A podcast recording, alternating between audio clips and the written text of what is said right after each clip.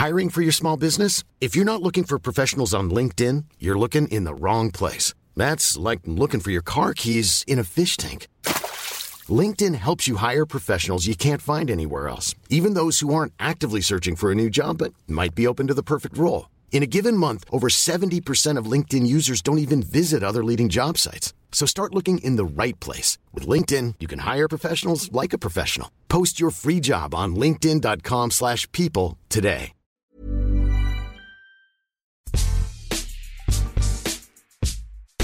Il y a les 82 victoires de Lynn Seven, un record chez les femmes. Il y a aussi les 6 gros globes d'Anne-Marie Moser-Prol dans les années 70, ou plus récemment les 17 succès de Michaela Schifrin lors d'une même saison sans oublier les victoires en pagaille de Janica Kostic, Vreni Schneider ou Renate Gottschall pour ne citer qu'elle. Laquelle est la meilleure? Celle qui a le plus beau palmarès Celle qui vous a fait le plus vibrer Difficile de se prononcer, me direz-vous, mais nous allons quand même essayer. Je suis Adrien Yo, vous écoutez le podcast Qui c'est le plus fort? Et nous allons nous interroger aujourd'hui sur la plus grande skieuse de l'histoire. Pour m'accompagner, notre consultante Florence Masnada ainsi que deux journalistes de la rédaction d'Eurosport, Louis-Pierre Frileux et Laurent Vergne. Salut à tous Salut Adrien. Ce podcast est à retrouver sur toutes les bonnes plateformes d'écoute, de Deezer à Spotify en passant par Acast ou Apple Podcast. N'hésitez pas à nous donner 5 étoiles et à vous abonner, comme ça vous recevrez les nouveaux épisodes directement sur votre smartphone.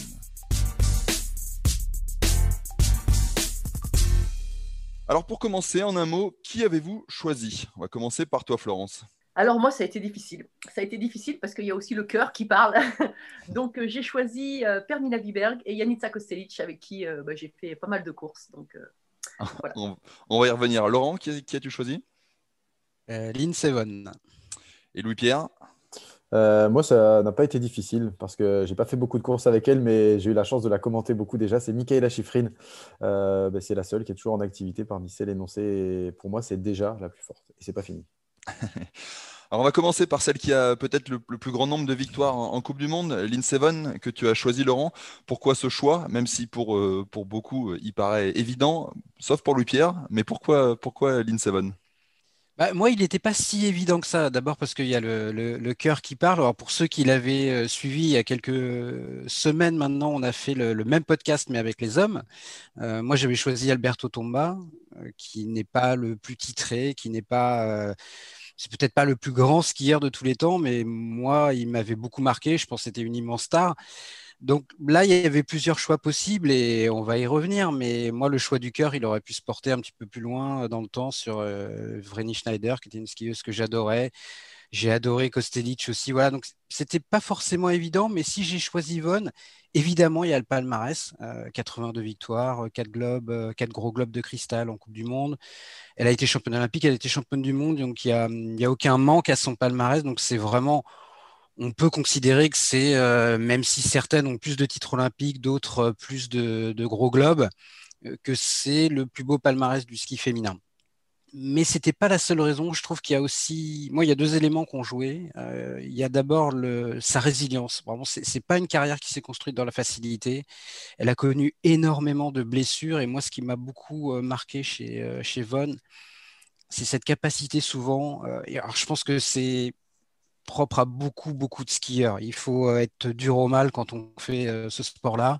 Et on, Florence le sait euh, très bien, on vit, on skie avec la, avec la douleur, avec les blessures il faut pas être douillet pour faire du ski euh, de, haut niveau.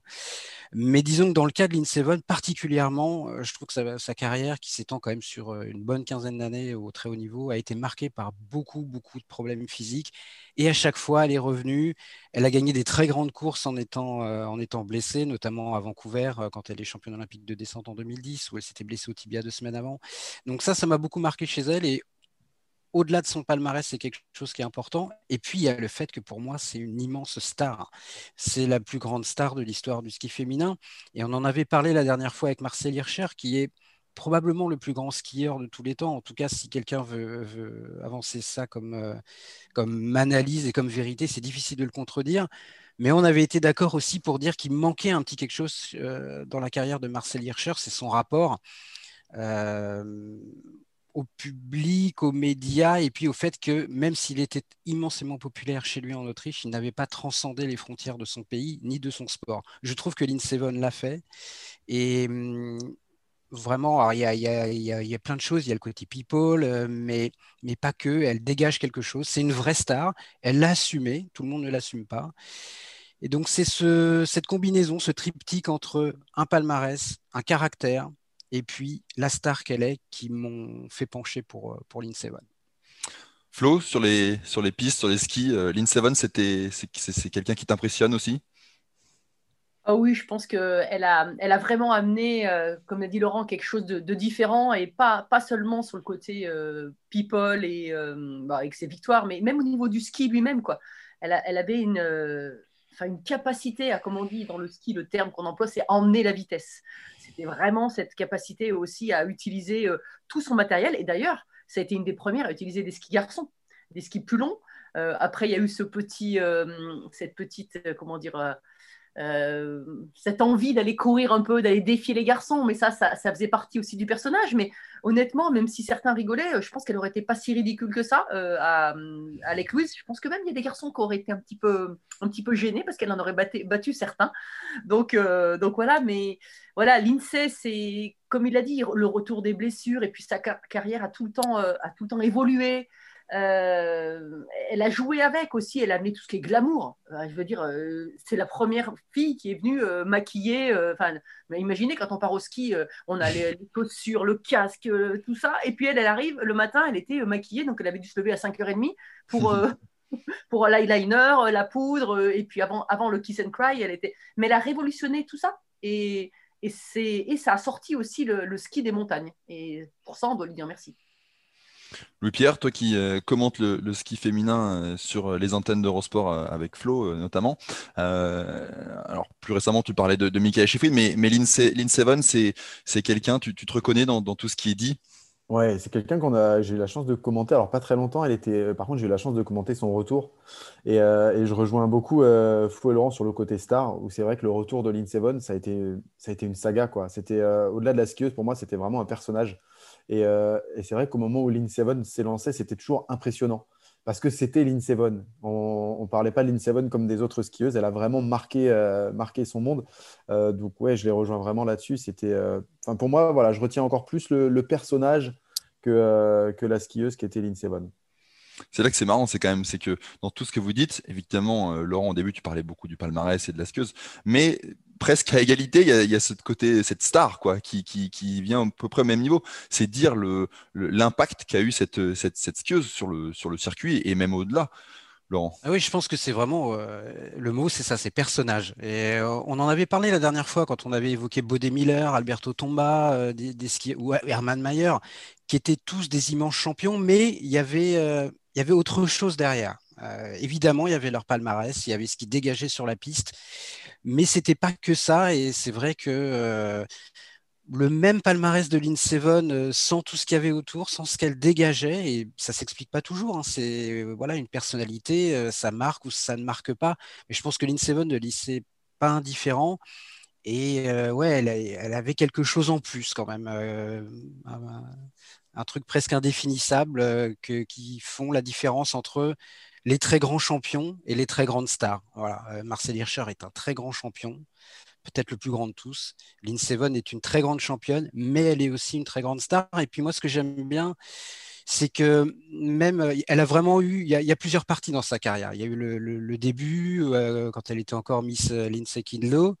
Et hum, très jeune, on a vu qu'elle était très très forte. Et très jeune, elle s'est blessée. Hein. Sa première rupture de ligament croisé, c'est en 2007. Elle a 23, 22 ans, je ne sais plus exactement, mais elle est très jeune.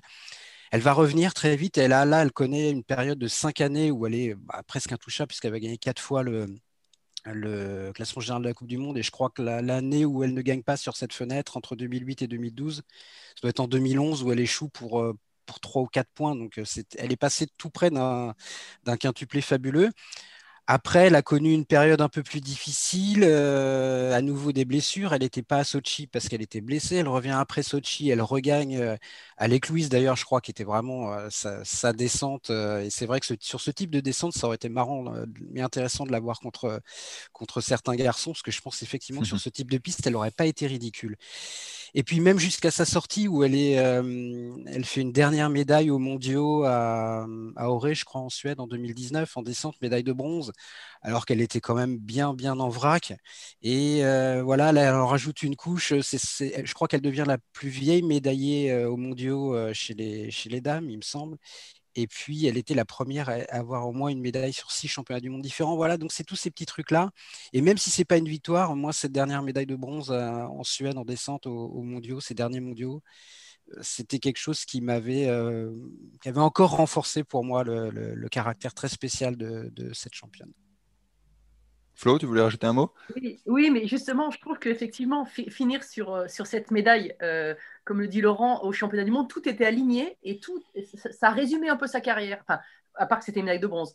Mais euh, la blessure, parce que deux jours avant, elle, comme on dit dans le ski vulgairement, elle se met une boîte en super G, mais alors, elle fait une erreur. En fait, c'est impossible que ça passe. Elle fait elle se jette sur, le, sur la porte intérieure, euh, sur un seau. Enfin, donc, elle a un bleu, euh, voilà, elle sait pas, elle boite dans l'air d'arrivée, on ne sait pas ce qui va se passer, tout est mis en scène, euh, voilà.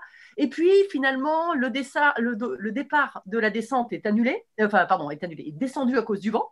Mm. Donc, donc, elle évite un peu toutes les parties tournantes où elle commençait à avoir un peu du mal techniquement. Elle part sur le bas, sur une descente raccourcie, et elle va chercher cette médaille de bronze qui, à moitié sur une jambe, quoi. Honnêtement, c'est. Euh, et, euh, et, elle arrête là-dessus. Et, euh, enfin et voilà, et c'est. Voilà, j'ai trouvé ça super classe et assez incroyable. Et finalement, c'était bien qu'elle arrête sur une médaille de bronze par rapport aux autres parce que c'était encore. honnêtement, elle était vraiment à moitié sur une jambe. Hein. donc, mmh. c'était. C'est un regret pour vous de ne pas l'avoir vu battre, égaler ou battre le record de, victoires euh, hommes et femmes confondus. On rappelle, elle a 82 victoires, le record est à 86 victoires. Non, bien sûr pour le symbole. Et d'ailleurs, elle, a continué, elle, elle s'en cachait pas vraiment. Elle, avait envie d'aller chercher ce record, mais après, ça devenait plus raisonnable. Elle n'avait pas continué jusqu'à 40 ans euh, pour, euh, pour essayer d'aller chercher quatre victoires de plus. Je pense qu'elle n'avait pas besoin de ça, honnêtement. Mhm. on a eu peur même qu'elle veuille continuer pour aller les chercher. Euh, parce que même avant cette médaille aux mondiaux euh, dont tu parlais, Flo, je me souviens qu'on se posait des questions déjà. On se disait euh, est-ce que Lynn Seven, elle peut vraiment le faire? Est-ce que c'est pas peut-être le mondial de trop? Et on s'était posé pas mal de questions, je me souviens, avant ce championnat du monde, où on n'était pas sûr finalement qu'elle soit capable de faire quelque chose. Et, tu parles de ces championnats du monde, c'est vrai, il y avait toute cette dramaturgie avec cette chute quelques jours avant. Et, et finalement, oui, s'arrêter là-dessus, c'était la plus belle chose heureusement même qu'il y a eu cette, euh, cette, médaille, parce que si elle était euh, sortie sans, avec ses, quatre victoires en Coupe du Monde qu'elle voulait absolument aller chercher, etc., ça aurait peut-être cassé quelque chose. Là, on a vraiment eu euh, ouais, la dramaturgie Lynn Seven jusqu'au bout. Quoi. Une autre qui, qui fait beaucoup parler d'elle et qui est toujours en activité, c'est celle que tu as choisi de, de défendre, Louis-Pierre, c'est Michaela Schifrin. Michaela Schifrin, c'est déjà 67 victoires à seulement 25 ans. À seulement 25 ans. Hmm c'est ce qu'on pourrait répéter tout, le long de cette, de cette, discussion. Moi, c'est ce qui me bluffe le plus.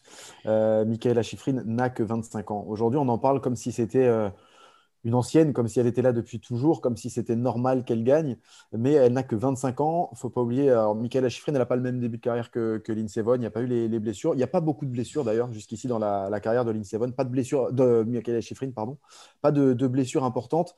Euh, rappelez-vous, son premier podium, elle avait 16 ans en, Coupe du Monde quand Michaela Schifrin monte sur le podium pour la première fois avec le dossard 40 en, slalom. Elle termine derrière Marley Shield et, euh, Tina Mazé. Euh, c'était à Lienz en, 2011, le dernier slalom de la saison. Elle a 16 ans. Euh, aujourd'hui, des filles qui montent sur le, podium à, à, 16 ans en Coupe du Monde, il n'y en a pas beaucoup. Il y a des chiffres, beaucoup de chiffres, évidemment, pour parler de Michaela Schifrin. Elle a un palmarès qui est déjà énorme. Laurent parlait des, gros globes de cristal remportés par, euh, par Lynn Sevon tout à l'heure. Il y en a déjà quatre des, gros globes de cristal pour, euh, pour Michaela Schifrin. Le premier, c'était. Il y en a trois, pardon. Euh, l'année dernière, elle échoue parce que bon, il y a eu pas mal de problèmes. On va en reparler en, fin de saison. son, son palmarès, il est immense. Trois gros, globes de, cristal. Le premier en, en 2017. Euh, ça remonte déjà. Il y a ce titre mondial en slalom en, 2013 également.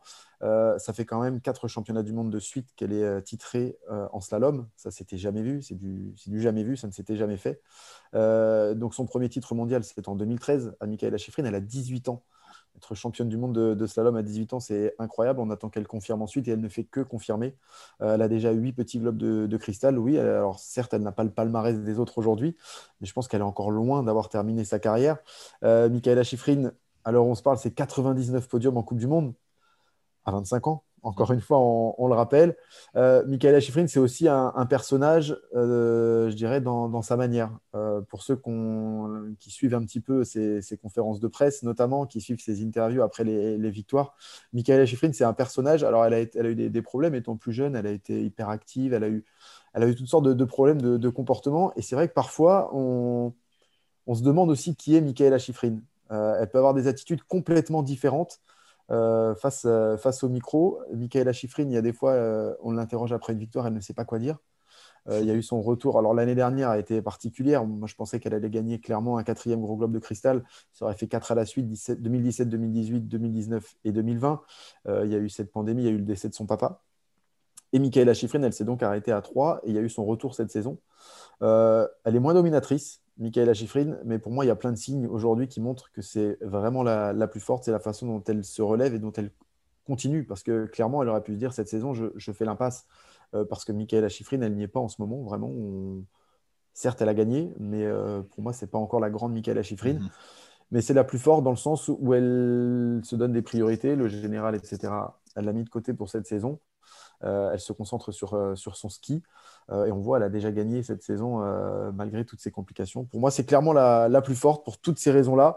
si on devait faire un qui c'est le plus fort dans 5 ans, pour toi, il n'y a pas de ah doute. Bah, il n'y aura, pas de doute, elle sera, elle sera devant. Je ne sais pas quels sont les, les, chiffres dans 5 ans, mais si on regarde sur ces, sur ces 5 dernières années, c'est incroyable ce que fait mmh. Michaela Schifrin. 67 victoires en Coupe du Monde. Vous parliez des 82 de, de Lynn Sevon et le record qui est à 86.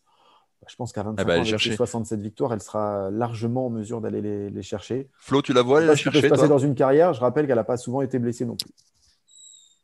Flo, tu la vois aller chercher, aller chercher le record de victoire, euh, J'espère, j'espère vraiment. Je trouve que moi, ce qui, quand je pense Michaela Schifrin, je pense euh, exemplarité technique. Enfin, c'est c'est juste, euh, des fois, je, je commente, alors on essaye d'être un peu critique, mais, mais à chaque fois, on dit, mais qu'est-ce qu'on va dire sur, euh, sur elle quoi? Euh, En slalom, à chaque fois, tu dis, mais elle a la position idéale. Alors oui, elle fait quelques erreurs, et heureusement, heureusement, parce que, mais quand il y a des conditions difficiles, elle est pas peut-être moins ces derniers, ces derniers mois, mais, mais parce qu'elle est en, phase de reconstruction, mais elle était intouchable. Enfin, voilà, c'est, techniquement en slalom, c'est tellement beau. et puis c'est moderne. Et, euh, et, puis aussi, comme le disait euh, Louis-Pierre, moi ce que j'aime bien aussi, c'est euh, son naturel. Justement, c'est un peu l'opposé de, de Lynn qui est un peu plus dans la starification, dans le maquillage, le truc, la mise en scène de, de ses blessures, de tout, de, de, ses, de ses amours et autres. Et Chiffrine, c'est beaucoup plus nature. C'est beaucoup plus... Ouais, d'ailleurs, c'est pour ça que euh, des fois, elle répond aux questions, puis elle, enfin, elle sait pas quoi dire, quoi. Et on la voit, elle prend des fois 30 secondes avant de, avant de sortir quelque chose, mais dit quelque chose, maintenant, euh, je sais pas trop. Euh. et puis elle rigole, et puis elle joue de la musique, elle, elle, elle chante. Voilà, c'est pas évident de se mettre, de s'afficher comme ça sur les réseaux sociaux. Et ça fait ce côté un peu touchant, mais, mais je trouve assez indéfinissable. Je suis tout à fait d'accord. Je me dis, tiens, si, si, je la qualifierais, c'est une immense championne, elle est, elle est nature, elle est mais voilà, aussi bien l'INSEE, c'est la star. Euh, Michaela Schifrin, quel qualificatif mettre derrière? Peut-être la, plus forte. Peut-être. Voilà. Et c'est une star à sa manière finalement. C'est-à-dire qu'elle a un côté, euh, ouais, elle a un côté un peu mystérieux, un peu fascinant. Et pour parler du ski, alors c'est marrant ce que tu dis, Florence, parce que moi je suis pas un expert, j'ai pas ton regard d'expert, mais euh, ce qui me frappe quand je la vois skier, particulièrement en slalom, c'est effectivement cette impression de perfection technique et qui parle même à quelqu'un comme moi qui ne suis pas un, un grand skieur, j'allais dire, ou même un skieur moyen. C'est-à-dire qu'il y a quelque chose d'intelligible quand on la voit skier. Et si je pouvais faire un parallèle, je sais pas, c'est un petit peu comme Federer en tennis, c'est-à-dire que euh, ça a l'air simple, quand on voit jouer Federer, ça a l'air facile alors qu'on sait que ça ne l'est pas. Mais la façon dont il exprime ça, Federer, fait que ah, on a l'impression que c'est à la portée de tout le monde, donc c'est intelligible. Et Schifrin, je ressens un peu la même chose. C'est-à-dire que quand je la vois skier, je me dis ça a l'air facile en fait.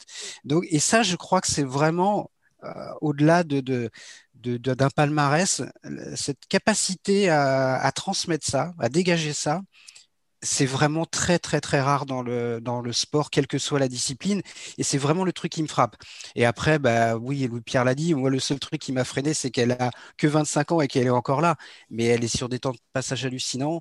Et bon, on ne sait pas ce qui peut arriver dans une carrière, hein, et notamment en ski, parce que les blessures font partie du, du, jeu, entre guillemets. mais je lui souhaite vraiment, il faut souhaiter qu'elle aille, qu'elle casse tous ses records, qu'elle finisse à plus de 100 victoires.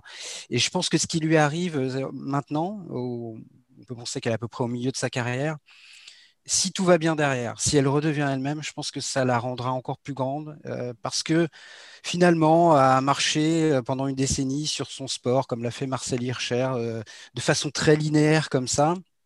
C'est magnifique, mais je trouve que l'histoire est encore plus belle quand il y a bah, des drames personnels, des, voilà, les grands drames de la vie ou les petites blessures euh, qui, rendent plus dense un parcours, une carrière. Et je pense que euh, dans 4, 5, 6 ans, quand on se retournera sur la carrière de Michaela Schifrin, euh, cette année 2020 restera peut-être comme un, une anomalie, mais quand même comme quelque chose d'important. Et je pense que c'est ce, sera, sinon positif, en tout cas, euh, quelque chose qui va lui servir. Et moi, j'ai, blessure mise à part, j'ai aucun doute qu'elle va redevenir la, meilleure.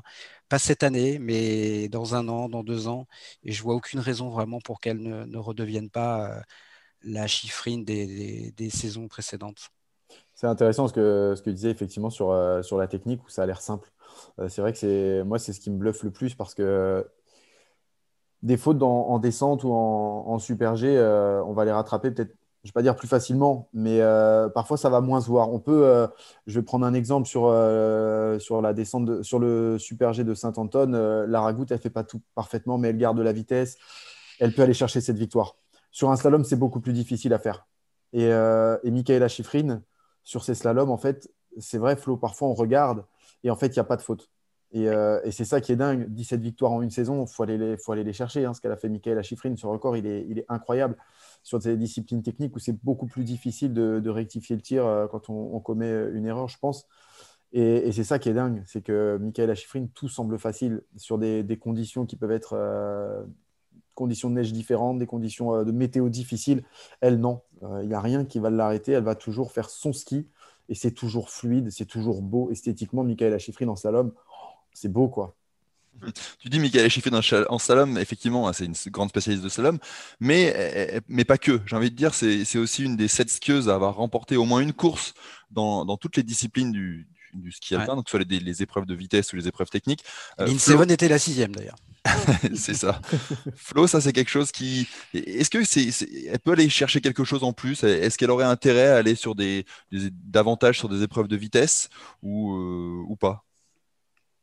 Bah, ce ce qui est fou, c'est que j'allais compléter effectivement, rebondir là-dessus, c'est qu'à chaque fois qu'elle y a été, elle a, été performante.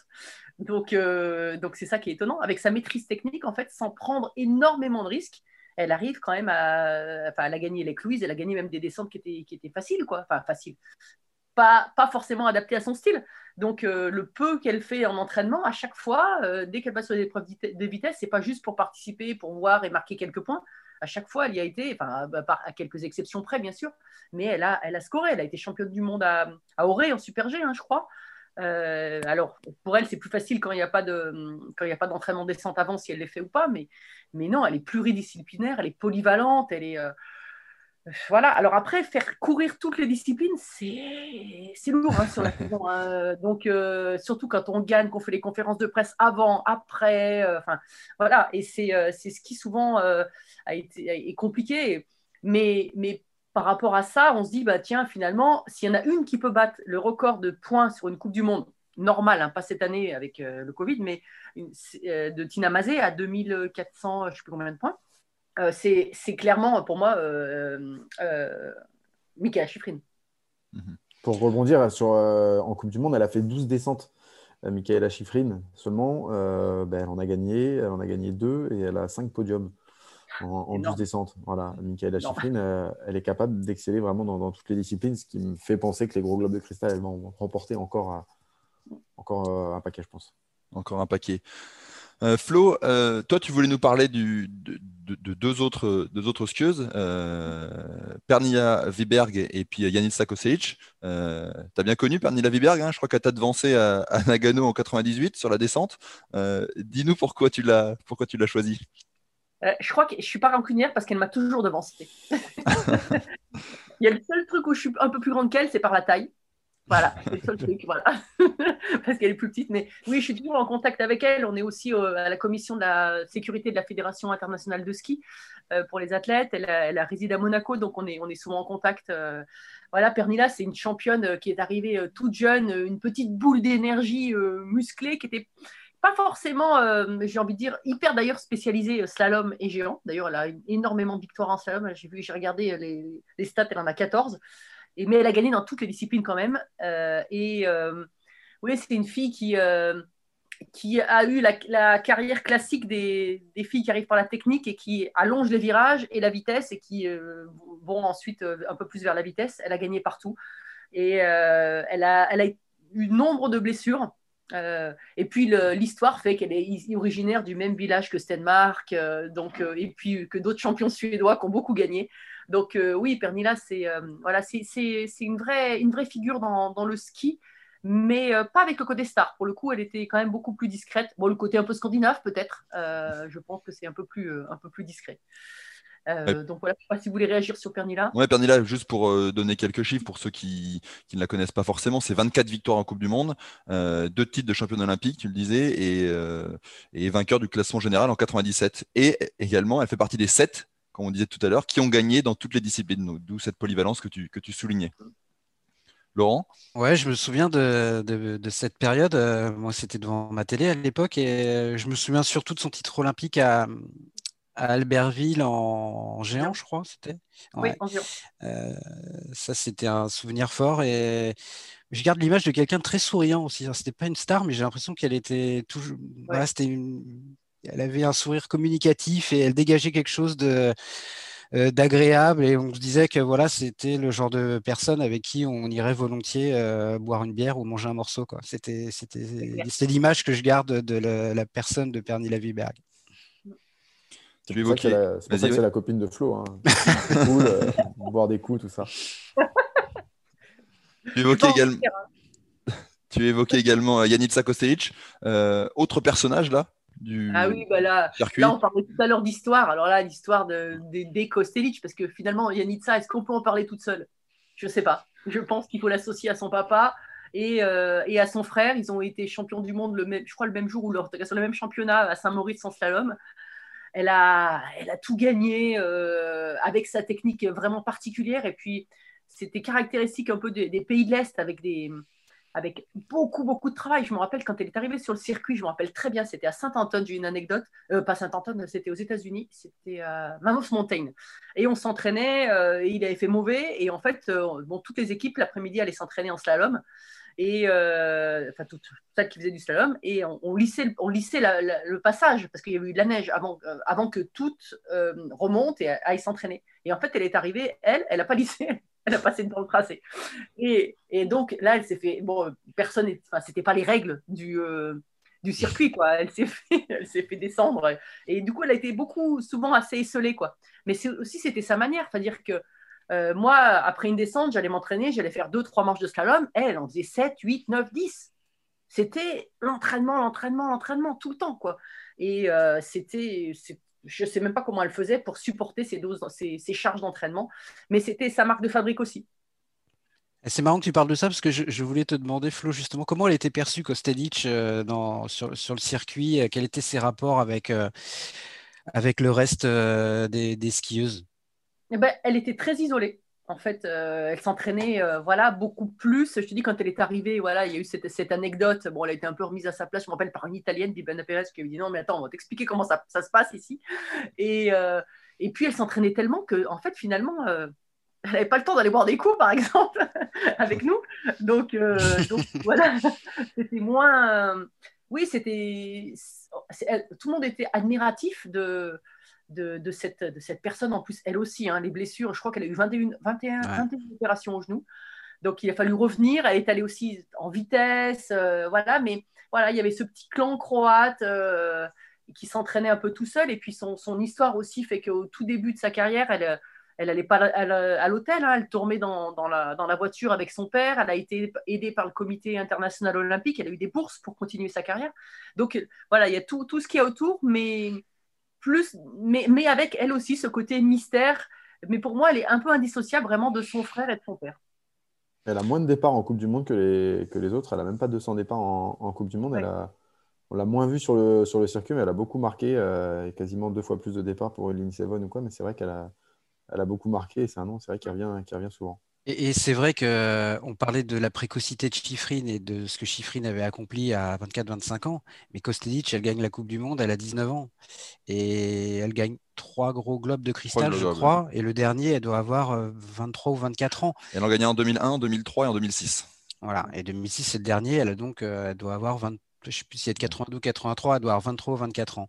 Et on pensait vraiment qu'elle était partie pour, bah, pour affoler les compteurs très très longtemps. Donc c'est vrai que ça doit aussi inciter à la prudence parce que euh, bah, on ne sait jamais de, quoi peut être fait une carrière. Et c'est vrai que Kostelic, elle a, elle a vraiment. Euh, alors c'était peut-être son ski aussi hein, qui faisait ça, je ne sais pas, mais c'est vrai qu'elle a, payé un lourd, lourd tribut aux, blessures et on peut avoir un regret parce qu'elle était euh, sur des bases hallucinantes. Et pour moi, Kostelic, je garde aussi vraiment le souvenir de la rivalité avec Anya Persson.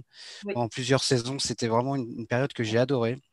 Euh, c'était deux skieuses euh, qui se tiraient la bourre. Euh, je ne sais pas si elles s'entendaient bien, mais en tout cas, on sentait qu'il y avait du respect quand même entre elles, beaucoup de respect. Et c'est des très belles années, je pense, pour le ski féminin. Et je, regrette que ça n'ait pas duré plus longtemps parce que pendant 3-4 saisons, c'était vraiment, vraiment top de les voir, ces deux-là. Ce n'était pas que toutes les deux, hein, mais vraiment, c'était une super rivalité. Oui, d'ailleurs, quand tu parles d'Ania Personne, pour moi, c'est vrai que euh, c'était cette rivalité a, fait progresser aussi le ski féminin euh, dans la polyvalence, parce que toutes les deux, elles étaient polyvalentes. Et je me rappelle mm. d'un championnat du monde, je crois que c'était à Santa Catarina, où euh, quand il y en a une qui gagnait, l'autre, elle faisait deuxième, et, c'était inversé. Ou alors, il y a juste, je crois que c'est qui n'avait pas fait la descente, mais du coup, ça n'y a personne qui gagne. Quoi. Mais en fait, à elles deux, elles ont gagné tous les titres. Et c'était, c'était assez. et puis l'autre faisait deuxième, quoi. Donc c'était assez incroyable. Une razzia. Ouais. Il y en a une dont on n'a pas encore parlé, je l'ai évoqué euh, dans l'introduction, euh, qui a le record de, euh, gros globes de, cristal. C'est Anne-Marie Moser-Prol. Dans les années 70, elle a gagné six fois le, classement général de la, Coupe du Monde. alors, c'est marrant, c'est peut-être un parallèle à faire. On, a, on, a, on avait Ingemar Stenmark chez les hommes, qui est également dans, les années 70-80. Là, on a, on a Anne-Marie Moser-Prol. C'est plus lointain pour ceux qui nous écoutent peut-être, mais elle a marqué également euh, le, circuit de, sa classe. Oui, elle a marqué. C'est vrai que c'est un peu le même cas que Stenmark la dernière fois. C'est-à-dire que Évidemment, quand on choisit des, chacun d'entre nous d'évoquer de, un skieur ou une skieuse, il y a aussi un côté affectif et c'est difficile de parler bien de quelqu'un qu'on n'a pas vu skier. Alors, comme on est tous très jeunes, Marie Moser Pro, c'est plus les livres d'histoire que, euh, que les courses devant la télé. Mais euh, c'est vrai que ça marque moins dans l'histoire du ski que les, que les 86 victoires de Stenmark parce que c'est le record de victoire, c'est peut-être quelque chose de plus symbolique, mais ouais, quand même, six gros globes de cristal chez les filles, euh, personne fait mieux. On a pensé que Kostelic euh, ferait mieux. On pense que Chiffrine euh, l'égalera ou la dépassera. C'est possible, c'est probable, mais c'est pas sûr non plus parce qu'une carrière, encore une fois, on sait jamais ce que ça peut donner.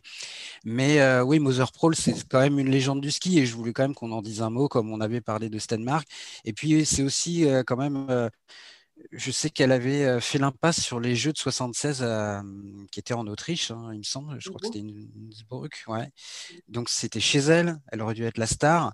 Et je me souviens plus si c'est son père ou sa mère qui était malade. Et elle a renoncé aux Jeux et à toute cette saison pour s'occuper de, Je crois que c'était son père. Si c'est sa mère, je m'en excuse. Mais en tout cas, voilà, elle a, préféré renoncer à à ce qui était quand même, même si elle avait déjà beaucoup gagné, l'objectif d'une vie, hein, les, les, Jeux olympiques à domicile, c'est quand même quelque chose de, formidable. Et quand vous êtes skieur, que vous êtes autrichien et que c'est en Autriche, je pense que ça doit être euh, un crève-cœur de renoncer à ça. Et pourtant, elle l'avait fait. Et elle était revenue derrière, elle avait regagné. Donc c'est aussi une histoire euh, singulière et un sacré personnage.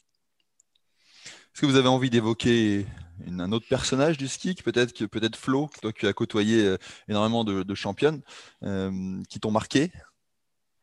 Oh, il, y en a, plein qui m'ont marqué. Euh, on parlait de Vreni Schneider. Je crois mm. qu'elle aussi, euh, c'est une championne incroyable qui a été euh, sur une saison. Il y avait les chiffres de Michaela Schifrin, mais elle aussi, hein, en géant slalom, à un moment, elle avait été invaincue pendant, pendant je sais pas combien de. Je crois qu'une saison, la seule course qu'elle n'avait pas gagnée en slalom, c'était les championnats du monde.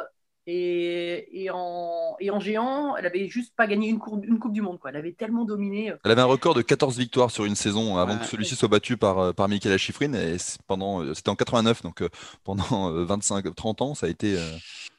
C'est elle qui a le record de victoire. Ah ouais, elle était incroyable. Moi, c'était c'était mon c'était pas mon idole, mais en tout cas en ski, moi j'avais Tomba chez les garçons et et Vreni Schneider chez, chez les filles. C'était vraiment j'adorais cette ski. Je saurais même pas dire pourquoi, mais c'est voilà, ça s'explique pas toujours.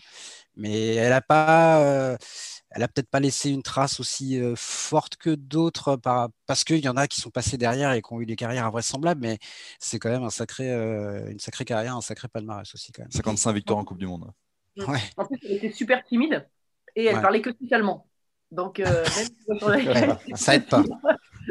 ça aide pas. Après, à part dans. Euh, voilà, ça limite la conversation. Oui, c'est vrai que j'avais pas l'impression, effectivement, que je serais allé boire une bière avec euh, Non, après, je pense qu'on peut évoquer euh, rapidement Renate Götschel qui a, qui a gagné énormément de, de, vitesse aussi pour les skieuses autrichiennes. Mais comment ne pas parler de Marielle Guachel parce que dans le, en France, voilà, c'est quand même un personnage pour le ski euh, qui, est, assez euh, incontournable pour nous. Quoi. Elle a marqué l'histoire du ski. Euh, voilà, quand on parle. D'ailleurs, je pense que si dans la rue, peut-être moins les tout jeunes aujourd'hui, mais on pose la question de, quelle, champion, quelle championne de ski Je pense qu'il y a Marielle Guatiel ressort peut-être plus après pour ses déclarations, pour, ses, pour sa gouaille. Euh, dans les grandes gueules ou autres qu'on a vu derrière, et puis qu'à chaque fois que les skieuses françaises étaient mauvaises, bling ouais, ouais, C'est bizarre, on l'a pas entendu trop ces derniers temps. Mais J'ai souvenir notamment d'Antoine Deneria qui, euh, quand il est, qu'on avait pris, euh, qui avait pris pour son grade avant les Jeux de Turin et qui avait eu quelques mots pour elle sympathiques quand il a été champion. Oui, mais, ça fait, partie du jeu. Oui, en fait, c'est ça. C'est vraiment sa personnalité. On parlait de personnalité et d'histoire. Ben voilà, c'est aussi sa personnalité. Et, euh, c'est ce qu'on aime aussi. C'est voilà. Et puis ça nous fait. Je pense que ça fait. Ça, nous faisait du bien aussi nous faire secouer un peu par les anciens. Euh, voilà. Et puis Marielle, en fait, elle aime le ski. Elle aime vraiment le ski. Et, euh, c'est pour ça qu'elle elle voudrait que le ski brille, le ski français continue à briller. Quoi. Elle est hyper hyper cocardière. le drapeau, la France. voilà. Donc je pense que c'est aussi pour ça. Mmh, mmh, mmh. On disait un, euh, 7 titres mondiaux, hein, Marianne Guachel. Et euh, par contre, c'est ça qui est incroyable. Elle a arrêté sa carrière à 23 ans. Oui, bah oui. C'est sûr que. alors j'avais une, une, en préparant cette émission, ça serait bête de ne pas en parler, tu as parlé de, de, Guachel, mais il y en a une autre, et, la seule française qui a gagné le, Globe de Cristal, vous savez qui c'est? Michel Jacot, en 1970. C'était bien aussi, je pense, de, la citer, parce que bon, il n'y en, a, y en, a, y en a pas eu tant que ça. Il y a eu des médailles hein, dans les grands championnats, on pense à toi, Flo. oui, oui. eh ben oui, mais alors, ça compte quand même. oui, oui, oui, mais il y, en a, il y en a plein. Après, on peut aussi, enfin, si on parle des, Françaises, moi, je voudrais faire un petit, un petit. Euh, j'ai une pensée pour Régine Cavagnou, euh, mhm. qui, euh, qui, est décédée dans un accident à l'entraînement, qui était championne du monde, qui aurait qui avait le titre olympique au bout des spatules. Et puis, euh, et finalement, le symbole, ça a été euh, Carole Montillet, championne olympique de descente, euh, quelques mois après le, décès de Régine. Je crois que là aussi, c'est des histoires qui ont marqué le ski et, et des grandes championnes qui, qui, qui, sont importantes pour, pour le ski. Et aujourd'hui, voilà, ça fait quelques années qu'on s'accroche avec Louis-Pierre pour. c'est marrant que tu parles de Carole. On a, on a ça. On a testé ça, mais depuis, on s'est on un peu isolé, quoi, depuis un petit moment. Tu parles de Carole Montillet et c'est vrai que je suis sûr que tu parles à des jeunes dans la rue. Euh, tu en as beaucoup euh, pour qui ça doit être Carole Montillet, la dernière qui a vraiment marqué en France. Oui, peut-être. Ça a fait beaucoup de, bruit, Carole Montillet. J'étais à Salt Lake City en 2002 et j'étais en bas de la piste quand, quand Carole Montillet a été championne olympique. Et c'est ce genre de moments qui te font penser qu'il y a, je ne sais pas si c'est le destin, ou, mais en tout cas que il y a des moments quand même assez symboliques et, voilà, c'était difficile d'y voir juste une victoire. Et je pense que ça, a été tellement lourd à porter pour elle aussi. Euh, cet hiver, tout cet hiver-là, pas que pour elle, pour toute l'équipe de France, mais c'est vrai que euh, derrière, euh, c'était elle qu'on attendait après Régine. Et voilà, C'était vraiment très très difficile pour elle. Et, cette course qu'elle sort ce jour-là, je sais pas, on, ça aurait pu totalement. Je pense qu'il n'y avait pas d'entre deux. C'est-à-dire ce jour-là où elle finissait 40e. où elle était championne olympique. Elle est, voilà, on sent qu'elle était, euh, était portée par quelque chose. Je ne sais pas si c'est les forces de l'esprit, comme me disait Mitterrand, ou on appelle ça comme on veut, mais c'est quelque chose de, spécial. C'était très particulier ce jour-là à Salt. Non, mais c'est sûr, c'est sûr, parce qu'en plus, si, enfin, je sais pas, on pourrait faire un podcast là-dessus, sur cette journée-là, mais, mais vraiment, parce que les, les, jours, les entraînements avant, elle n'est pas, elle est pas dans le mm. coup du tout. Et puis finalement, la météo change, la course est, est reportée d'un jour. Et euh, psychologiquement, elle va faire, euh, enfin voilà, elle va manger des crêpes, enfin faire des choses comme ça. Il faut savoir techniquement, euh, elle prend des skis que, que, son équipementier lui donne à tester. Enfin, disons, ceux-là, ils sont rapides, neige américaine un peu particulière. Normalement, jamais de la vie tu fais ça. Tu prends, les jamais, jamais skié ces skis-là. Pas fait en virage avec. Ils lui disent tiens, prends ces skis, vas-y. Et comme de toute façon, elle, dit bah, j'y suis pas parce que son entraînement, elle est vraiment larguée. Hein. Elle est Et elle les prend. Et puis alors, bon, bah, tout, comme tu dis, voilà, peut, on ne sait pas ce qui se passe, mais tout est aligné à ce moment-là. Et, elle gagne ce titre quelques mois après euh, le décès de Régine, le titre, le titre suprême, quoi, championne olympique de descente ouais, il y, a eu quelque chose de particulier ce jour-là. Et si tu étais, si étais là-bas, je pense que tu l'as ressenti. Euh. Ah oui, c'était vraiment. Euh, même en en parlant là, je suis encore euh, très, très ému. Quoi. C'était, hum. Et je me souviens qu'un un ancien de l'équipe de France, je ne dirais pas son nom, mais il m'avait dit, juste, on l'avait croisé en bas, et il m'avait dit en zone mixte, vous entre guillemets, vous ne l'emmerdez pas avec Régine, c'est son moment. Quoi. Parlez-lui d'elle et de ce qu'elle vient de faire. Régine, elle le sait, elle sait qu'elle a aussi gagné pour elle. elle a ça, elle le sait, c'est pas la peine de lui bâché. Et donc évidemment, il y avait eu des questions par rapport à Régine Cavagnou, mais je me souviens qu'on avait quand même vraiment essayé de ne pas lui voler ce moment-là parce que c'était quand même, euh, au-delà de tout ça, ben, un accomplissement sportif extraordinaire. Quoi. Sur ces belles, euh, sur ces belles, euh, sur ces beaux souvenirs, euh, on va terminer ce, podcast. Je vous remercie d'avoir participé. Je vous rappelle qu'il est à retrouver sur toutes les bonnes plateformes d'écoute, de Deezer à Spotify, en passant par Acast et Apple Podcast. N'hésitez pas à nous donner 5 étoiles à vous abonner, comme ça vous recevrez les prochains épisodes directement sur votre smartphone. Je vous remercie d'avoir participé et je vous dis à la semaine prochaine pour un nouvel épisode. Salut Salut tout le monde Salut Salut